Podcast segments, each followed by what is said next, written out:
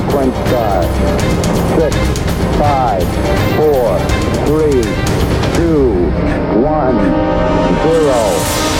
Welcome to Ignition, a radio show and podcast for the new evangelization. I'm your host, Dr. Chris Burgwald, and we want to set your faith ablaze so that you might live the adventure that comes from a relationship with Jesus Christ.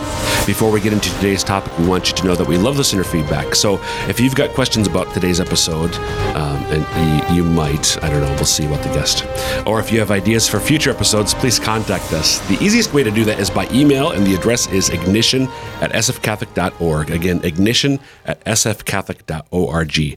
Uh, I am joined in studio today by Bishop Donald DeGrood of the Diocese of Sioux Falls. Hi, Bishop. Hey, welcome. It's always great when you get thrown under the bus before you even before start. I know. As the host, I get to you know do that before you said a word. You were already behind the eight ball. Sorry about that. Uh, hopefully, I still have a job next week. Folks. Oh, you did. You did. Uh, so, um, Bishop and I are going to be talking today about the power and importance of the resurrection for us today. We're actually recording this during Holy Week, but you're listening to this, it's at least Easter Monday, if not later.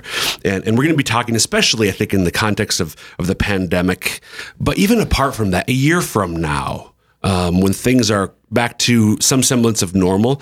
What is the power and importance of the resurrection for us living today as 21st century Americans? That's what we're going to be talking about today on Ignition. But if you've never listened to the show before, again, my name is Chris Burgwald. I'm the Director of Adult Discipleship and Evangelization with the Diocese of Sioux Falls. Been in that role since 2002, um, but been in the role of husband to Jermaine since 1999.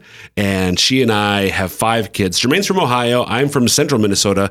All five of our kids are born and raised in uh, eastern South Dakota, eastern Sioux Falls, in fact. So it's a little bit about me in case you've never listened to Bishop DeGrood. In case somebody's never heard of Bishop Donald DeGrood before, who are you? I am a farm boy. farm boy. I am a farm boy. Yes, I grew up on a farm just west of Faribault, Minnesota. So it's in the Archdiocese of St. Paul and Minneapolis. Uh, so very blessed. Had wonderful, wonderful parents, and uh, I have four uh, brothers. So we had a lot of fun on the farm, and we continued to. Uh, so when you started off with throwing me under the bus, I felt like I was at home. Sorry, it continues to happen. It's awesome. It's what I'm used to. So yeah, grew up down uh, by Faribault, and uh, it's very blessed to. Uh, well, I went to country school actually for my kindergarten, mm. and then the rest of my time was Catholic school. So I was blessed with that opportunity. Went to the University of St. Thomas. I was in the seminary for a few years, college seminary at St. John Vianney to discern the possibility of priesthood. I had lots of questions around marriage and, you know, mm-hmm. just all the things going on in the church. And I was a, a small uh, country boy go, walking into the big city of sure. St. Paul, Minneapolis. Uh, was a big change in my life and my world. So, anyways, I uh, finished my degree in philosophy, worked for six years, mostly in sales, some retail management. And then the grace came very clear to me one day, and uh, about this time of year, actually. Hmm. Uh, and uh, it was beautiful, beautiful grace, 1993.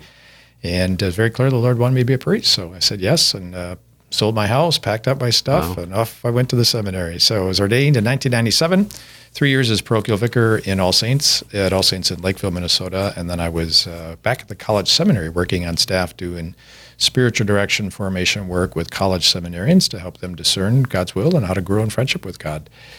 Then I was uh, blessed to be pastor of uh, St. Peter's in Forest Lake for nine years, mm-hmm. and we had a school all the way up to sixth grade. And then I was assigned to uh, Blessed Sacrament on the e- east side of St. Paul, and also vicar for clergy. It's kind of like an HR job. Uh, so I did the HR job for four years, uh, and then I had the, the, parish for two years of that time. Uh, and then, you know, you never quite know what God has planned next. And I was blessed to get back to parish work, where I really loved, enjoyed and I was at St. John the Baptist in Savage, and life was fantastic. I spoke of it as being in the Shire where everything was oh, the Shire! Wow! And then there was a call, uh, kind of like a ring was called upon, I guess, yes. and uh, the Lord called me forth from the Shire to uh, to make a new journey. I so, hope this isn't Mordor, though, for you. Well, you know, it has not been so far. So oh, yeah, yeah. There's not a semblance. There's right. not a semblance. It's been a, a very grace-filled time because the Lord was so clear when the call came. Mm to me in um, early December that the Lord was calling me to this. Um, and uh, that's when I was in the Adoration Chapel just praying, and the Lord made it very clear I want you to say yes, and I'll give you everything you need. So it was uh, in that yes, and of course, was announced then on uh, December 12th. and my life has been upside down ever since. my. uh, trying to get my head on things, and uh, but there's been an incredible grace, and uh, just so happy to be back in the rural area. So happy to be with just the good, common, ordinary folks, uh, which I've been experiencing out in the rural areas, even in uh, Sioux Falls area. Uh, the places I've been able to get. Of course, then the pandemic comes, Right. and that's limited my capacity to get out and be with people and all that sort of thing. So, God's ways are very different than my ways, but uh, if I've been the grace, it's it's good. Amen. I just want to go back briefly to what you said, um, what the Lord said to you in the Adoration Chapel um, at St. John the Baptist. Um, I want you to say yes, and I'll give you everything you, you need. And isn't it true that that's something that He says not just to then Father Donald DeGrood, but to each and every person? I will give you everything you need for what I am asking of you. Yeah, but it uh, comes to us in different ways. You know, sometimes it's less clear than the type of grace that I got. Uh, only a few times in my life, like Yeah. my call to priesthood, my call to uh, to be a bishop, was that profound and that clear. Clear. But it's always there. It just comes in other forms, and sometimes less um, strong or clear, and come in just a time of prayer, and you just get a strong sense this is what the Lord wants, but maybe not with that incredible uh, experience of an actual grace that relates to one's vocation. Um, so, I, I, to me, that that dovetails perfectly into our topic for today, which, as we're recording, we're anticipating a little bit, but that's okay. Uh, the Lord's outside of time, so we're just going to join him momentarily. Um, the the power and importance of the resurrection for us today. So, as listeners, if you're listening to this, we've just celebrated, or will have recently celebrated Easter, um, in in which we we uh, celebrate the resurrection of Jesus Christ from the dead, died uh, an agonizing, horrible death on the cross for us, for me and my sins, and for each of us and our sins. Um, and then on the third day, that Sunday morning, um, early during the night, in fact, even, he ri- rose from the dead. And this is a fact. A, matter of historical and transcendental truth, as the Catechism of the Catholic Church puts it. Um, but I think, Bishop, sometimes with uh, the truths of our faith, they can re- remain sort of history, if you will. Oh, Jesus lived and died and rose again, and that was 2,000 years ago, and oh, isn't that nice? But what does that mean for me today? And then that's what I want us to talk a little bit about. So maybe we'll just start there. How would how would how would you? And you're the bishop. You go wherever you want to. But maybe I propose as a starting point. How would you answer that question? What does the resurrection mean for you, for me, for us today? Yeah, I think you know the first thing that comes to my mind is uh, reflecting back on history. For example, even in the scriptures, Old Testament and New Testament, so many times God would do extraordinary things, and then the people would forget, even that within the same generation, and certainly generations after. So if you look at historically through the scriptures alone, you just see so many times, if you will, that forgetfulness. It's easy for us to forget. It's easy to think, well, it's not relevant to us. But what we have to remember is uh, the scripture is the living word of God. So it's living, it's active, it's alive. The question really becomes how is that active and alive in our hearts and our lives? And so I find in my own life, sometimes I need like the two by four of the head, Yeah. kind of, you know, I need to really get something to really go to a deeper level spiritually. Uh, but this is why regular prayer is so important. Uh, for me, you know, just being before the Blessed Sacrament is such an incredible gift. Of course, many places we can pray. But the point being is, it helps us bring the reality that's already there to the forefront of our conscience. So we read that Word of God, we reflect on it, and particularly if we use like a style of Lectio Divina, where you take the Scripture, you pray, and let the Lord speak to us in the Word of God as we might see ourselves uh, in one of the characters. So let's use an example. Let's say that. Um, you know, as as we we think of uh, Holy Thursday and Good Friday, so Holy Thursday, you have this amazing experience of the Holy Eucharist, right?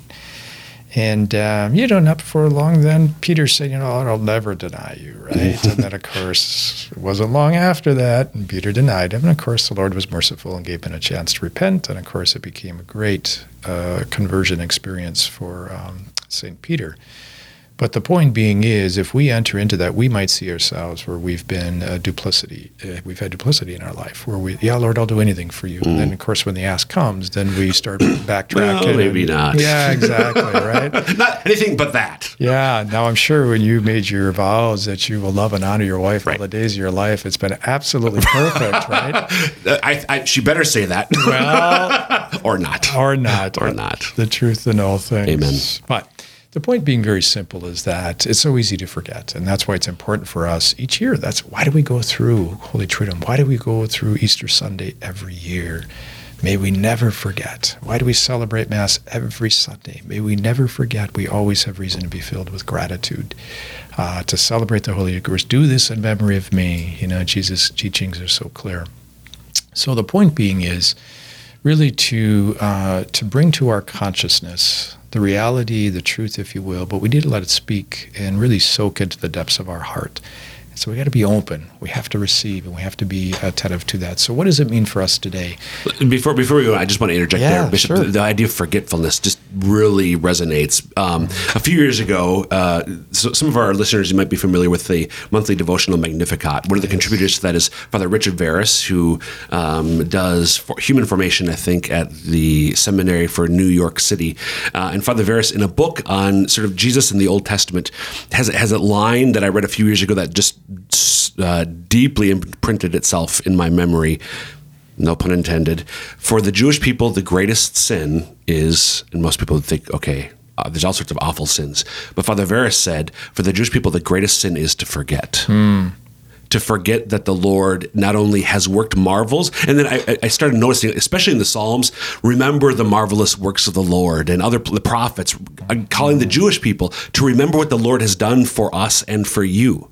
Um, so, so to never forget to, to always make it present. So I just have to say that, uh, uh, as you said that, I immediately thought of R- R- Father Veras's comment that for the Jewish people, the greatest sin is to forget, to lose sight of how the Lord is present, not just two thousand years ago in Jesus Christ and before that, but present to me, to us here today. Yeah, yeah, and I think if we use, if we continue to build off the scriptures, you look at what happens on Good Friday, right? So Christ lays down His life in love to be the ransom for our sins, and then there's the silence, mm-hmm. there's the isolation, there's the discouragement, there's the unknownness of what was going to happen in the future, and as we reflect upon that in our day to day, we see with our isolation and our struggles, our loneliness, what's going to happen, and all the uncertainties in the world today, we can see how there are times in our life, and very acutely for us right now with the pandemic, uh, where God's inviting us to uh, take time to really reflect on what's really critical and important. And to realize that as difficult and hard as it is, and all the suffering and loss that's happening in so many levels, that the power of God is even greater than what seems to be the most discouraging and the most challenging and frustrating. So we can mm. feel like all of our hopes are crushed. And yet, the power of the resurrection is no, it's the hope of eternal life. Jesus told them, I am the resurrection and life. He who believes in me will have eternal life. So, if we think of God's faithfulness to us in the Old Testament, the New Testament, we're in this trying time now. It's really important for us in the season of Easter to remember no, it's real. God does love us. He is going to provide. He is all powerful. Doesn't mean there won't be suffering, doesn't mean there won't be loss. But it's often afterwards, or at some point, we start to realize the impact that these trying times have been for us and what God was trying to bring out of it as He allows these things, even in our own lives. I think of the ro- the two on the road to Yeah, Emmaus. yes, yes. You know, they're on this road and they're discouraged, they're downtrodden, and sadness. Like, well, what do you mean? You, you, don't you know what's going on? Right. And Jesus reveals to them, and then their hearts burn within them. If you're just tuning in to listen to Ignition, this is a broadcast for the New Evangelization. I'm Chris Burgwald, Director of Adult Discipleship and Evangelization with the Diocese of Sioux Falls, visiting today with the Bishop of the Diocese of Sioux Falls, Bishop Donald DeGrood, about the power and importance of the resurrection of Jesus Christ for us today. Bishop, uh, you just ref- referencing um, the the story of the two disciples on the road to Emmaus from Luke chapter 24. Um, what strikes me is you're just talking about how they're don't you know what's going on and and jesus what things and then they answer and then then he he challenges them frankly he rebukes them calls them fools for their lack of faith. When you, just in light of our conversation here, I'm just curious right now, when you read that, what does that say to you about who our Lord is? That, that rebuke? I think, uh, I guess what comes to the top of my head is, you know, the Lord is based on truth. And we've seen even with the Pharisees, he, he'd call them out. Of mm-hmm. course, he calls us out at different times. But it's it's like the um, the one who disciplines because they love. Hmm. And if we see his manifestation of love, he calls them out to perhaps break through the darkness of their mind, hmm. the discouragement of their hearts, lack of hope. But when he speaks to them, notice he doesn't just rebuke them and then leave. No. He stays with them. He Yeah. continues to reveal, and all of a sudden their eyes are opened up. Of course, he even stays with them to uh, break the bread, right? Right. So the Holy Eucharist. Amen. Oh my gosh, their eyes get it. So in our own day and age, we think of you know there's masses all over the world, and what's how many people really believe that is the real presence? Right. And it's right there, Yep. and we can say it is, it is, it is, as many times as we want, right? But it has to be internalized. And sometimes we have to go through those things in our life where the wake up call comes. And we hear that often beautifully in conversion stories of people, or even people maybe who were never raised Catholic. And then uh, they read some scripture, they go to a mass or something, and all of a sudden Right. they get it. Yep. It's like the veil lifted from their eyes and they're able to receive. So I think as we uh, go through the Easter season, it's Lord, surprise us. Walk with us like on the road to Emmaus, where you catch us unexpected. And we might be sad and discouraged because of the trials of the pandemic or whatever else is going on in our lives, our family lives, our neighbors, friends, illness, whatever. But Lord, surprise us. and and and uh, it's sort of uh, you can anticipate this. It's surprised for me. Uh, just as you say that, I, I think of I've, I've used this example um, before, specifically with regard to prayer as a gift, but it's sort of like Christmas morning. Because prayer is not something I can accomplish. Yeah. It's a gift that I have to receive, but what I can do is beg for it. Yes. It, but it's like for me as a child, why is Christmas morning so exciting? Because uh, when I'm a child, I can't get the thing that I want, Yes. but I can beg for it. Please, Santa, please, mom, dad, please give me this gift, and and they do. Uh, well, most of the gifts. Uh, s- but with prayer, Lord, give me the gift of prayer and the excitement that comes from receiving a gift that I could not accomplish on my own. To me, similarly, that's the experience of the Christian life as well, as you're just articulating it, Bishop. Jesus surprised me. I don't know what you're going to give me. I mean, I, I, I don't know what it's going to be, but I I know that it is for my best. Uh, one of our priests, um, who's actually uh, here at the cathedral, so you, you've you've gotten to know him well. But the Joseph Schulten, Ah, yes. uh, was uh, Vicar, uh, associate pastor at my parish in Sioux Falls, St. Lambert's, for his first couple years. And once in a homily, he talked about how, and I think this is particularly apropos to the pandemic, Bishop. Um, Peter, uh, when, when Jesus, when Peter makes his great confession of faith, you who who do, who do you say that I am? You are the Christ, the Son of the Living God, and and Jesus says you'll be the rock in which I build my church. Blah blah blah. Oh, and I'm going to die, uh, uh, be crucified, and and and and Peter rebukes the Lord, Yes. and Jesus says back to him, um, "Get behind me, Satan." Yes. And Father Schulten said in the homily, this is a couple years ago now, um, the cross isn't in the way; the cross is the way. Ah, I like that. The cross is the way. Uh, but do we trust that Jesus is surprising us by helping to carry the cross of the pandemic, of, of a loss of life of a loved one, of a loss of a job? Do we trust that he's there in the midst of it, walking alongside me like the two disciples on the road to Emmaus? Boy, that's a great point. What's triggered in my mind as you say that is, you know, thinking of the resurrection is uh, it, it it clarifies for us that we have every reason to be filled with hope. Mm. Jesus is the resurrection of life. Those who believe in me will have eternal life.